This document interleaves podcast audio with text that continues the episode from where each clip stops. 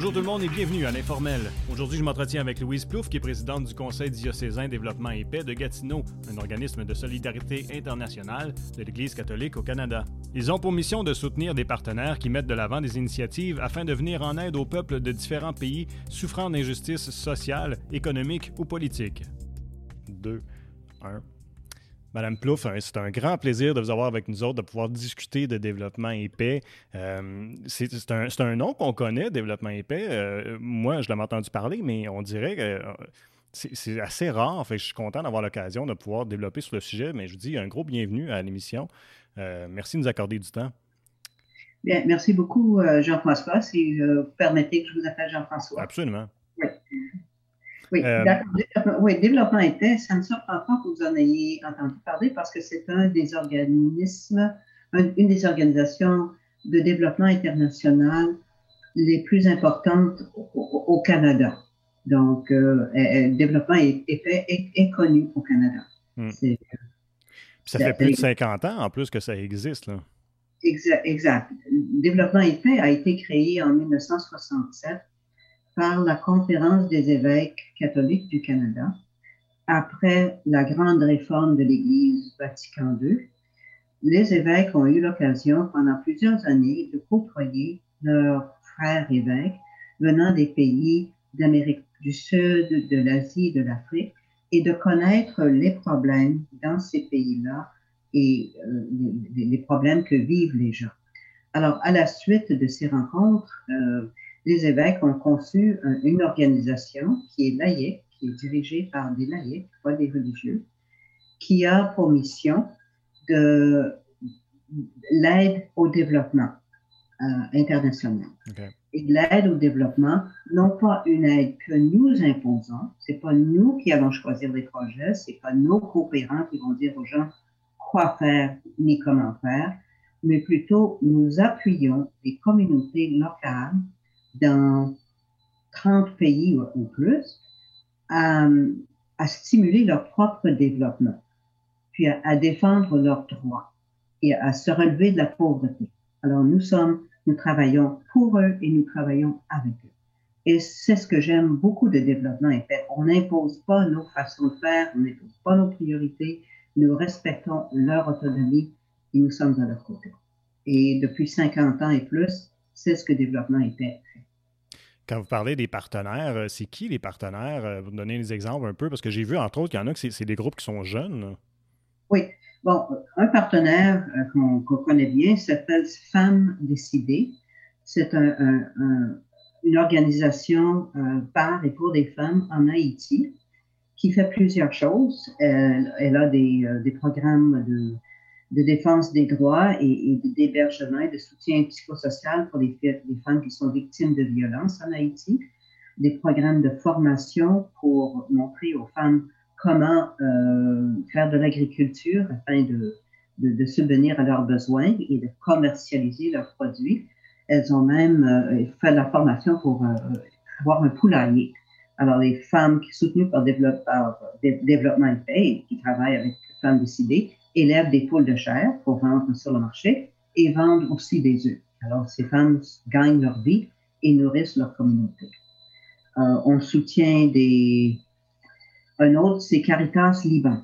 Euh, avec euh, l'explosion mm-hmm. à Beyrouth l'an dernier, Développement était à donner beaucoup d'argent à, à Caritas Liban pour de l'aide humanitaire, de l'aide d'urgence pour euh, donner de, l'eau, de la nourriture, des vivres essentiels et, aider la population locale à déblayer les débris et sortir de la catastrophe. Hmm.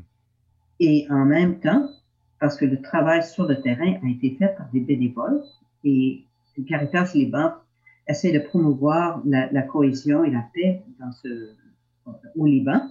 Alors avec des jeunes, avec des jeunes musulmans, des jeunes chrétiens, de différentes confessions ensemble, à travailler ensemble pour soutenir la population et en même temps de se connaître, de dialoguer pour promouvoir la paix au Liban.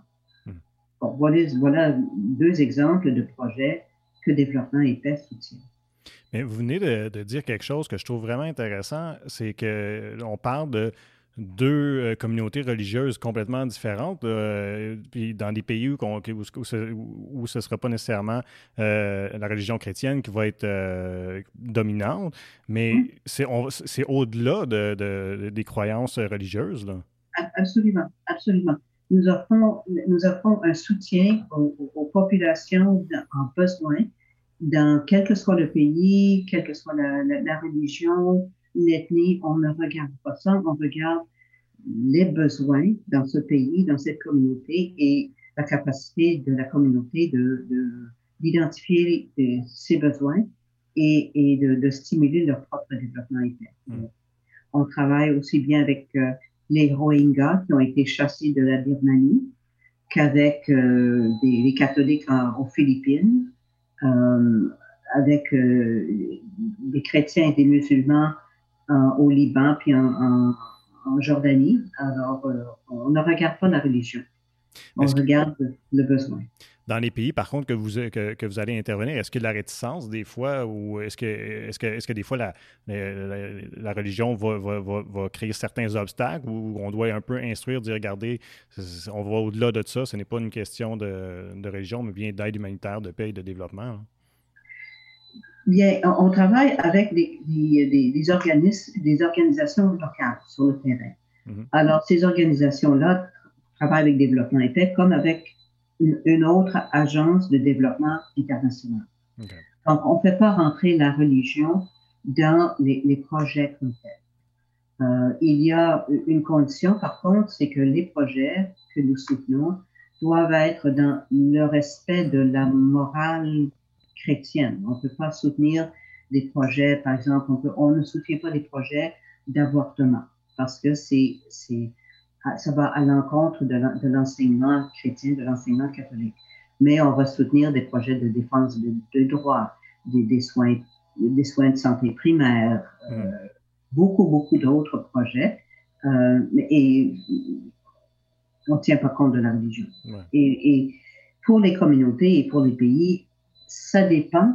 Il y a des pays où le fait de travailler avec un groupe comme Développement et Paix pourrait être menaçant pour la communauté. Alors, l'aide se fait, mais on ne le diffuse pas à grand public pour protéger, euh, pour protéger le partenaire, mm-hmm. pour pas qu'il soit menacé euh, dans leur propre communauté, leur propre pays.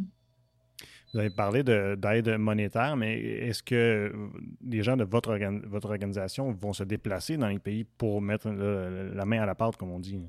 Non. Non, les, partenaires sont.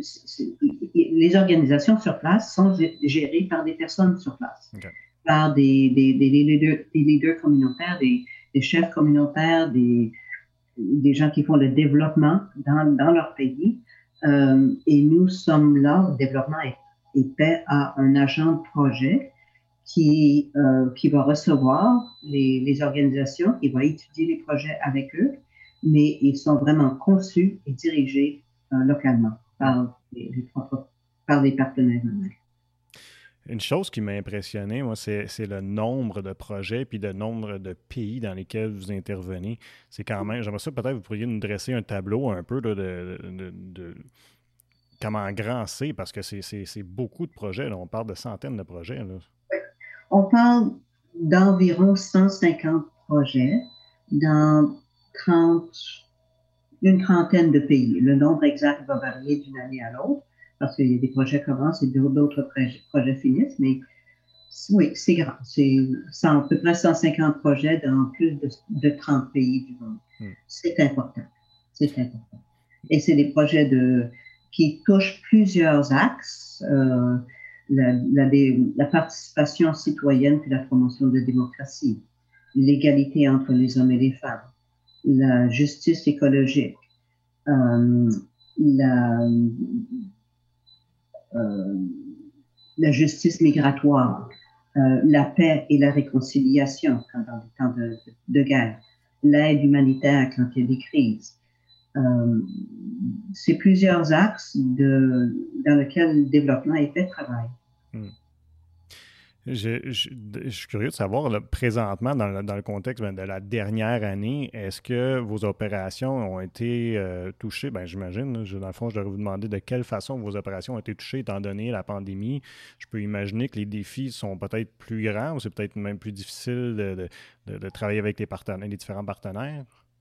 Oui, enfin, la, COVID a, a affecté toutes les organisations, toutes les organisations caritatives au Canada, aussi bien que l'aide à l'international. Les gens n'ont pas, on n'a pas pu avoir des levées de fonds comme dans le passé avec des groupes réunis ensemble.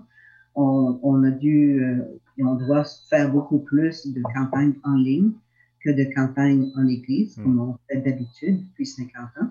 Alors, les, euh, les recettes ont diminué. Mais pour développement et, et probablement pour beaucoup, beaucoup d'autres organisations. En même temps, on se rend compte et on, que si la pandémie est, dure pour nous autres, elle est encore plus dure pour les communautés. C'est ce que j'allais vous parler, ben oui.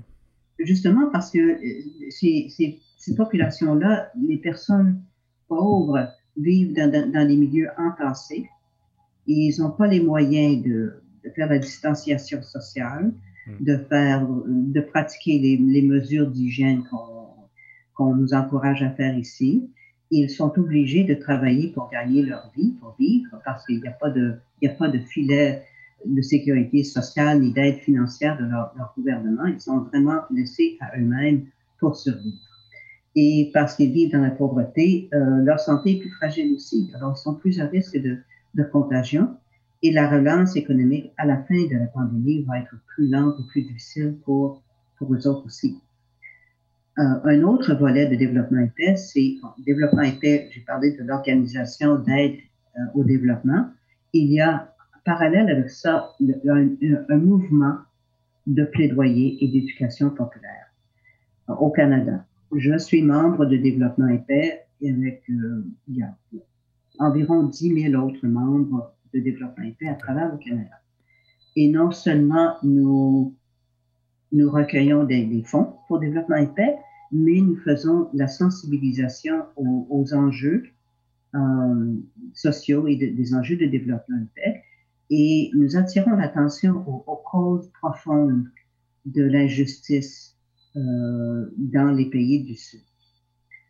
Euh, alors, euh, et, et, nous faisons des actions de plaidoyer. Quelles sont nos politiques au Canada qui doivent changer pour être des politiques plus justes envers les, les populations dans les pays du Sud? Hmm. Euh, donner un exemple, c'est la justice minière. Il y a beaucoup, beaucoup d'exploitations minières à travers le monde qui sont euh, faites par des multinationales basées au Canada. Okay.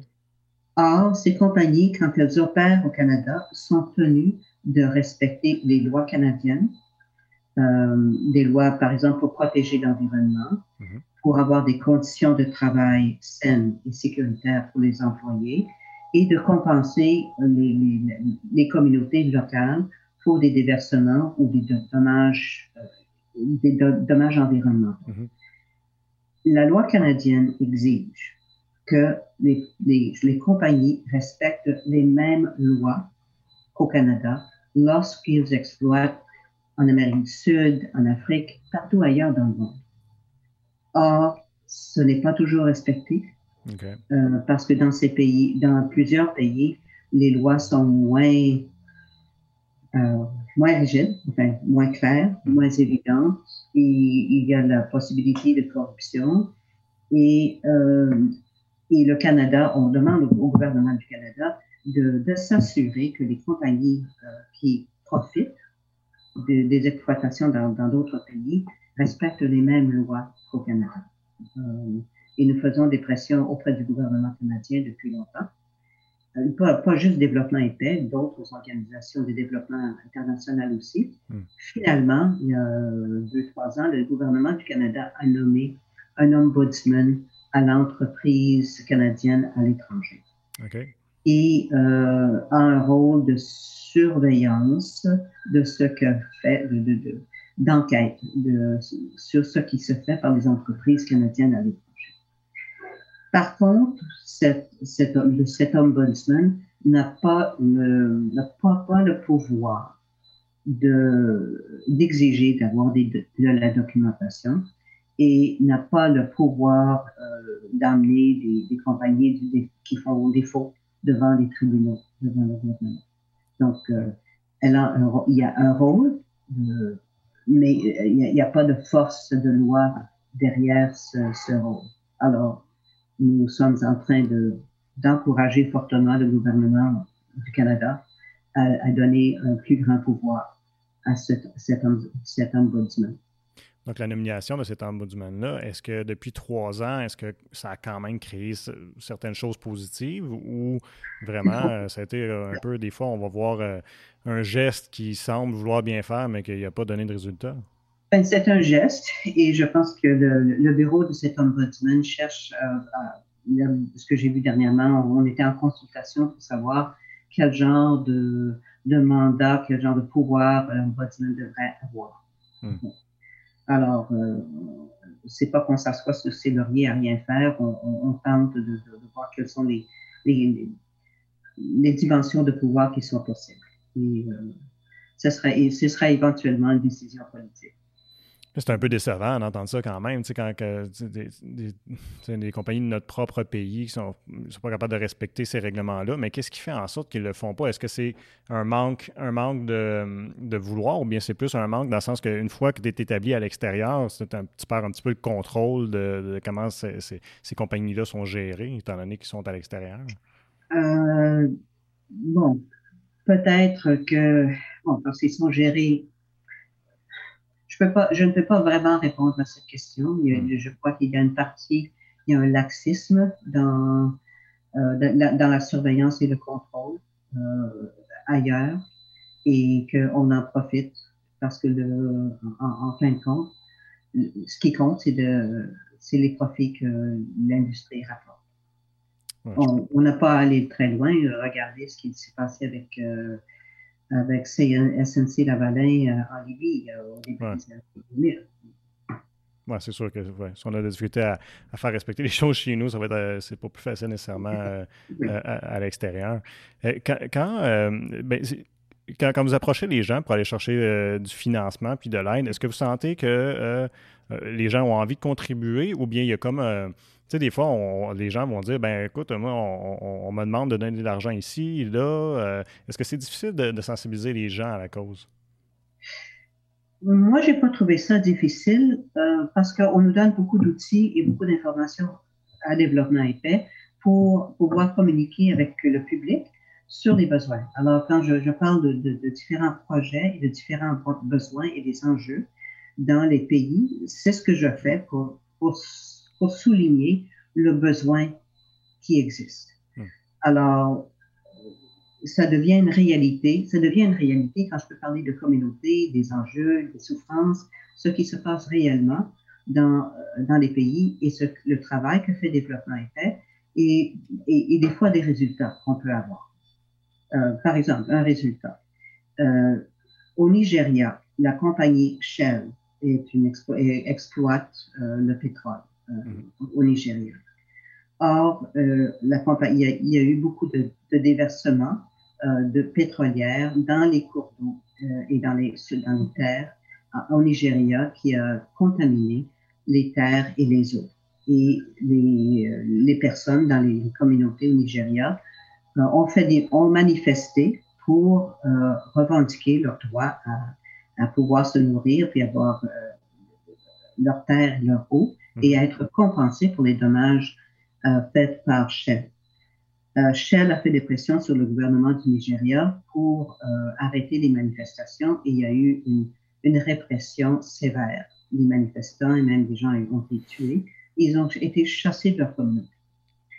Mais un partenaire de développement et paix au Nigeria qui s'appelle Social Action a mené leur cause devant les tribunaux au Nigeria, puis éventuellement euh, aux Pays-Bas. Parce que le, siège social de Shell est aux Pays-Bas. Et euh, il y a quelques mois, euh, Shell a été obligé par le tribunal à la haie de payer des dommages, des compensations des peuples, des, populations affectées par les déversements. Hmm. Donc, il, y a des résultats. Good, ben je suis content d'entendre parce qu'il doit en avoir beaucoup des batailles comme ça qui, sont difficiles à gagner, puis que même ça doit être. Tu sais, en termes de pourcentage, je pense que ça doit être rare, mais il semble que, le peuple qui, pour qui, qui est euh, oppressé par ces compagnies-là euh, réussissent à gagner leur cause. Bien, c'est un travail, euh, c'est un travail de longue haleine. Mm-hmm. Et c'est un travail qui doit être fait par les gens même de, la place, de la communauté, les gens qui, qui deviennent sensibilisés à leurs droits, qui militent pour leurs droits et qui n'arrêtent pas de militer et défendre leurs droits. Ça, éventuellement, ça mène à, des résultats. Mais euh, vous, vous puis vos collègues qui s'inquiètent là-dedans à tous les jours, est-ce que vous avez des fois le sentiment que, euh, que, la, plus, la majorité des gens ne sont pas conscients vraiment des de, ces problématiques-là. Moi, je trouve que, puis, puis je, je, vague dans les médias et tout ça, puis mm-hmm. là, une fois de temps en temps, une histoire dans les médias qui va sortir, mais c'est quelque chose qui se passe. Puis pour avoir reçu, moi, j'ai reçu euh, euh, Marie-Pierre, j'oublie son nom, Montigny, si je ne me trompe pas, son nom de famille, je m'excuse, Marie-Pierre, mais mm-hmm. euh, qui, elle, faisait de l'aide humanitaire dans, à, l'extérieur. Puis quand je voyais ces histoires, j'étais stomaqué. Là, parce qu'on a, c'est ça, on en entend parler une fois de temps en temps, mais au quotidien, ça existe, c'est là au jour le jour. avez-vous l'impression qu'on euh, n'est pas, on est comme pas assez éduqué peut-être à, ces problèmes-là? Non, on n'est pas assez éduqué. On, reçoit de l'information de temps en temps quand il y a une, crise, euh, par exemple, l'expulsion, la persécution des Rohingyas en Birmanie. Là, tout le monde prend conscience, euh, prend connaissance de, cette crise, mais on n'est pas conscient avant. Euh, Développement et euh, chaque année, a une campagne de sensibilisation. Et c'est que nous devenons, les membres, nous devenons sensibilisés aux enjeux et nous faisons campagne dans nos milieux à propos de, des enjeux. Et, on apprend toujours. Moi, j'apprends toujours des la, la, dimension des problèmes dans le monde, des enjeux dans le monde. C'est une éducation continuelle euh, sur les différentes populations, les différents pays, les différentes situations. Euh, on, on, est obligé d'apprendre toujours. Et puis euh, j'imagine qu'il y a des nouveaux problèmes qui émergent qui n'existaient pas aussi. Non? Ben, les nouveaux problèmes qui émergent, qui n'existaient pas, mais ils sont reliés aux mêmes causes. La surconsommation ou l'exploitation effrénée, et puis l'injustice. Hmm. L'injustice sociale. Alors, ça, ça et les, ben, les, conflits, les conflits sont souvent les conflits pour des ressources, pour le pouvoir, le contrôle. Ça va être d'autant plus difficile. Tu sais, en quelque part, on peut quasiment comprendre les gens qui vont mettre des œillères parce que ça vient difficile dans un, dans un contexte socio-économique dans lequel on, est imprégné, si on veut, de dire OK, mais faut que je fasse, de faire des ne serait-ce que faire des choix aussi de consommation, parce que ça revient à, la surconsommation. Mmh. Euh, est-ce que, est que pour vous autres, c'est d'autant plus difficile d'être ici au Canada puis d'avoir le, privilège de pouvoir consommer ce qu'on veut, d'avoir accès rapidement à, ou à peu près n'importe quoi, puis d'être capable de faire des choix responsables? C'est pas toujours facile, je trouve, de faire des choix responsables, ne serait-ce que d'avoir accès à des produits qui sont, euh, produits de façon responsable. Euh, oui. Euh, c'est une sensibilisation constante que nous faisons nous-mêmes dans, nos, choix. Et on, apprend toujours. Euh, exemple, Développement et Paix a eu une campagne il y a quelques années sur le droit à l'eau et le fait que l'eau est de plus en plus commercialisée. Oui. Hein? Euh, nous, avons la chance au Canada d'avoir de l'eau propre de nos robinets, elle est saine, elle est salubres, mais il y a beaucoup de gens qui consomment, qui vont acheter de l'eau embouteillée. Et il y a des compagnies comme Nestlé, pour ne pas la nommer, qui cherchent à privatiser de plus en hmm. plus nos sources d'eau. Euh, dans des pays en voie de développement, en voie de développement pour, dans plusieurs pays, il n'y a pas de l'eau d'eau salubre gratuite. Il faut payer cette eau. Hmm. Et les grandes compagnies qui exploitent de l'eau ici voudraient en, en, en, extraire davantage pour pouvoir l'envoyer dans, dans ces pays-là. nous encourageons ces compagnies quand, lorsque nous achetons euh, au Costco, au magasin, les, toute l'eau embouteillée. Nous n'avons pas besoin d'eau embouteillée. Notre eau est pure et saine. Et ça, ça, crée le, la pollution du plastique aussi. Mm-hmm. Euh, donc, suite à cette, à cette campagne sur le droit à l'eau, moi, je ne consomme pas l'eau embouteillée. Je consomme l'eau du robinet. Et je, ne prends pas de l'eau embouteillée et je déconseille aux gens de prendre l'eau embouteillée. J'allais dire, j'allais dire, je me sens presque mal euh, parce que j'ai pris mon eau dans une bouteille il y a quelques minutes. Mais c'est bon de me le rappeler. Euh, E-, est-ce que parmi votre, équipe, des fois, avoir l'ampleur des défis qu'il y a à soulever, est-ce que des fois vous sentez de l'essoufflement? Parce qu'il me semble que ça, doit être difficile de, constamment euh, défendre ces droits-là, puis de, travailler à, essayer d'améliorer les choses, puis de, voir parfois si peu de changements, ou que ces changements, justement, vous dites, c'est de longue haleine. Bien, nous avons toujours des, des, euh, partenaires, des gens de ces pays-là qui, qui nous racontent qui nous disent ce qu'ils font, les résultats qu'ils ont. Euh, avant la COVID, les partenaires euh, venaient rendre visite au, Canada une fois par année ou fois ou deux ans pour nous parler de leurs projets et des, réalisations euh, de, leurs projets. Et ça nous remonte le moral parce qu'on sait que oui, on, a des résultats concrets aussi des, projets que mm. nous finançons. cette année, avec la COVID, c'était même un avantage d'avoir Zoom pour pouvoir rejoindre plus de monde et de, connecter avec plus de partenaires pour savoir ce qu'ils font sur le terrain et les, et les résultats qu'ils ont et, de parler non seulement aux, organisations partenaires, mais aux gens qui bénéficient de ces actions, qui, euh, sont directement les bénéficiaires. Oui, les problèmes sont grands, mais euh, le, la, seule la, seule façon d'avoir euh, un changement durable, c'est de changer les populations elles-mêmes, faire le changement à la base. Hmm. C'est là où ça compte. Ben oui. Euh, je vais, euh, prendre quelques secondes, si vous permettez, euh, Madame Plouf, pour remercier les gens qui nous écoutaient euh, via ma TV Outaouais ou si vous êtes sur les ondes de TVC Basse-Lièvre. Je rappelle que tout ce qu'on fait à la TVC, c'est disponible sur notre chaîne YouTube. Donc, vous pouvez vous rendre sur YouTube, taper TVC Basse-Lièvre. C'est facile à trouver. Je vous invite à vous inscrire. Ça nous aide beaucoup d'avoir des inscriptions sur notre page. Et puis, ben, l'informel est disponible aussi en balado-diffusion. On est sur Spotify, iTunes et aussi SoundCloud. Un gros merci d'avoir été avec nous autres. Je vous souhaite une bonne fin de soirée et aussi, je vous invite à nous, à nous suivre à la prochaine émission. Qu'on va continuer d'ailleurs de parler avec euh, des gens de développement épais. Euh, et puis, euh, justement, ben, en fait, on en reparlera un petit peu plus tard, vous et moi, Madame Plouf, si vous voulez bien. Il y, a une chose que, j'ai remarqué en, ben, que j'ai remarqué, une chose qui est évidente en fait, qu'on, voit sur, sur, votre site, c'est que vous, vous, revenez beaucoup à la dignité humaine. Puis, euh, j'aimerais savoir, selon vous ou selon Développement épais, ça, représente quoi de vivre dignement en, tant qu'être humain? Euh, vivre dignement, c'est avoir le droit à l'autodétermination, que j'ai le pouvoir de faire des choix dans ma vie et de faire respecter mes choix. J'ai le droit à, à, l'eau, euh, aux aliments de base, me nourrir, euh, avoir un toit sur ma tête, avoir la sécurité, ne pas être constamment à, risque de violence, à risque d'insécurité financière, donc sécurité de base, besoin de base, le droit à l'éducation, le droit à pouvoir euh, avoir un métier, une, façon de gagner ma vie dignement et de faire vivre ma famille.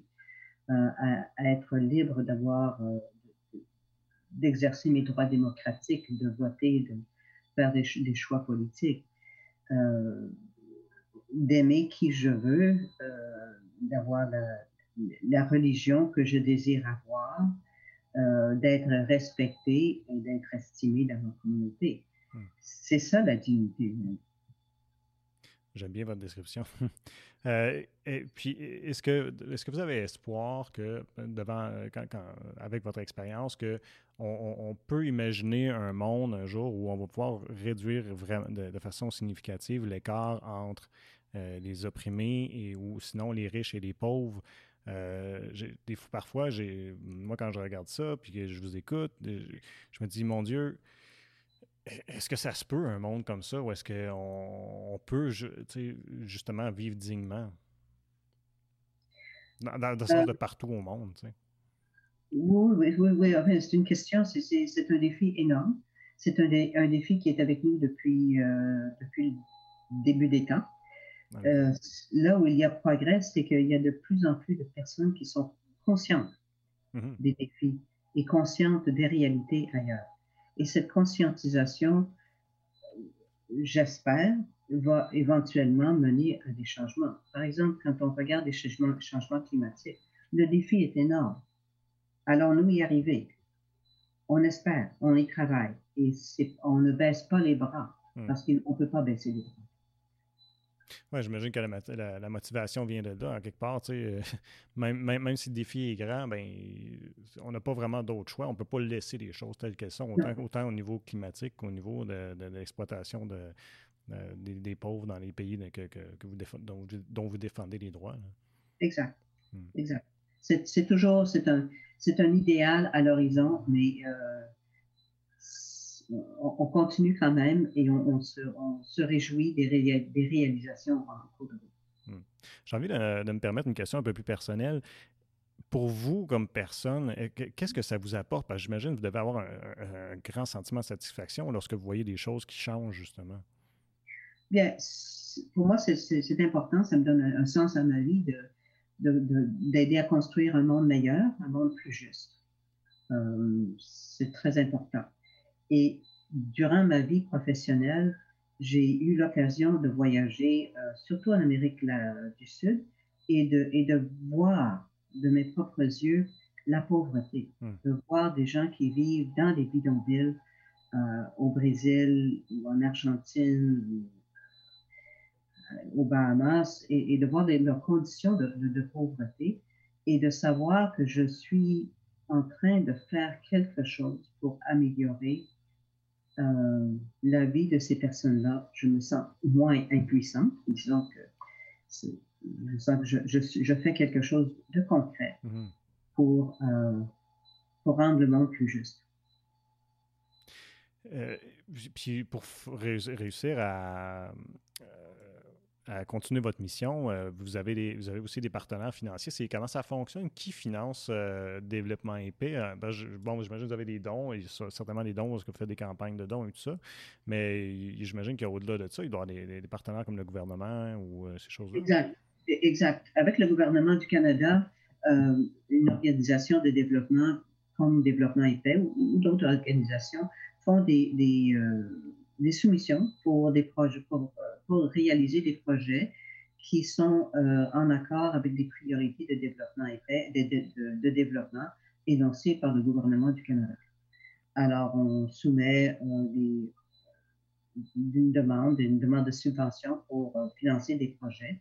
Et cette demande-là est étudiée par Affaires, Affaires mondiales Canada et des subventions sont octroyées par le gouvernement du Canada et, par d'autres euh, par d'autres bailleurs de fonds aussi. Euh, et c'est à peu près, mettons, de, Affaires mondiales Canada et autres bailleurs de fonds, c'est à peu près la moitié du budget de développement épais et, et l'autre moitié vient des dons du, du public. Est-ce qu'il y, y, a des partenariats, puis peut-être que je rêve en couleur, mais est-ce qu'il y a des partenariats possibles ou est-ce qu'il y en a avec justement des compagnies qui disent, ben nous, on, veut, euh, on veut développer euh, tel projet euh, où, on veut, je ne sais pas, m'ouvrir une usine, par exemple, dans un pays XY, on aimerait travailler avec un partenaire pour dire, pour s'assurer que nous, on, fasse bien la chose ce qu'on va arriver et non pas justement euh, profiter du système qui est déjà installé euh, ou la façon de faire dans, un, dans, pays X, puis de dire, euh, puis, puis, de faire les choses de façon justement non équitable ou non qui n'est pas dans le respect des droits humains. Mais plutôt que de se faire corriger par après, je me demande, est-ce qu'il y a des compagnies, des fois, qui vont vous approcher pour dire, ben, ou, ou, des partenaires que vous connaissez qui vont, qui vont faire ce, ce, ce, pas-là à l'avance pour dire, ben, qu'est-ce que je peux faire pour m'assurer que, comment pouvez-vous m'aider pour m'assurer qu'on respecte bien là, une bonne façon de faire si on veut développer telle, telle chose? moi, je, moi, je ne suis pas au courant de, je ne suis pas au courant de, de, cela. Euh, quelqu'un à la direction générale de développement IP le saurait peut-être, euh, mais je ne sais pas s'il y a ce, travail-là qui se fait directement auprès des, mhm. auprès des intérêts de, d'investissement ou de, de, développement économique. Euh, S'il y a des gens qui nous écoutent et qui ont envie d'aider et qui veulent, ils veulent euh, vous aider, qu'est-ce qu'ils peuvent faire? Bien, ils peuvent aller sur le site web de développement IP et le site web, c'est www.devp.org.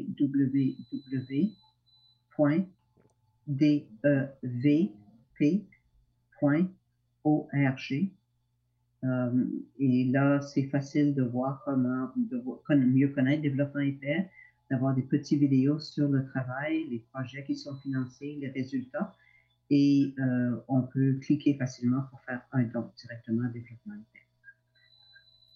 Qu'est-ce que vous souhaiteriez à l'avenir de voir euh, dans, les, années proches? Est-ce que vous avez, des, projets ou des, rêves pour développement IP, de dire ah, j'aimerais ça voir ces changements-là ou j'aimerais qu'on réussisse telle telle chose? Euh, j'aimerais que, bon, grâce au, plaidoyer de développement IP euh, et d'autres organisations, mais développement IP parce que j'appartiens au développement interne, que nous persuadons le, gouvernement du Canada de consacrer le 0,7% du produit intérieur brut au développement, euh, au développement international.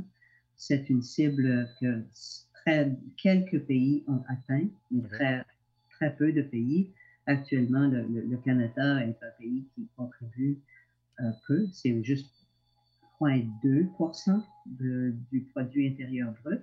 Donc, on a du chemin à faire pour euh, contribuer à vraiment notre juste part, compte tenu que nous sommes un pays riche hmm. au, développement, au développement international. Euh, et, bon, d'autres priorités, j'ai du mal à choisir parmi les priorités parce que les besoins sont, sont, tous, sont tous aussi importants les uns ah, Je peux imaginer. Je peux imaginer. Peut-être qu'on pourrait euh, parler rapidement euh, parce que euh, éventuellement, je vais, ou prochainement, je vais recevoir une autre personne de, chez vous, Madame Françoise Lagacé, qui ben, peut-être pourriez m'introduire à savoir bon, qu'est-ce qu'elle fait chez vous et puis c'est quoi son travail? Bon, Françoise Lagacé est un membre de développement épais depuis très longtemps. Euh, elle a siégé euh, sur le Conseil national de, développement épais, donc euh, le Conseil d'administration de développement épais Canada. Hmm. donc, elle, elle, a une connaissance très approfondie de la direction de l'organisation, de, des orientations, des questions de gouvernance. Et elle a aussi fait des voyages d'immersion euh, dans différents pays, notamment au Pérou et au Sierra Leone, pour connaître les partenaires et connaître la réalité sur le terrain mhm. euh, et voir comment le développement était travail avec les communautés. Euh, son expérience est une expérience très précieuse parce qu'elle sait, quand elle parle des partenaires, elle sait de quoi elle parle parce qu'elle les a vus mhm. en action. Mhm. Ben, j'ai bien hâte de, de, jaser avec elle. Et puis, c'était un plaisir de discuter avec vous. Je vous remercie beaucoup du temps que vous avez consacré. Et je vous souhaite euh, le, meilleur des succès avec euh, Développement épais. Au plaisir de vous rejaser. Merci. C'est moi qui vous remercie de, du temps en, en antenne. C'est un plaisir. Merci tout le monde d'avoir été à l'écoute et je vous invite à nous suivre sur nos différentes plateformes web pour regarder ou écouter toutes nos émissions.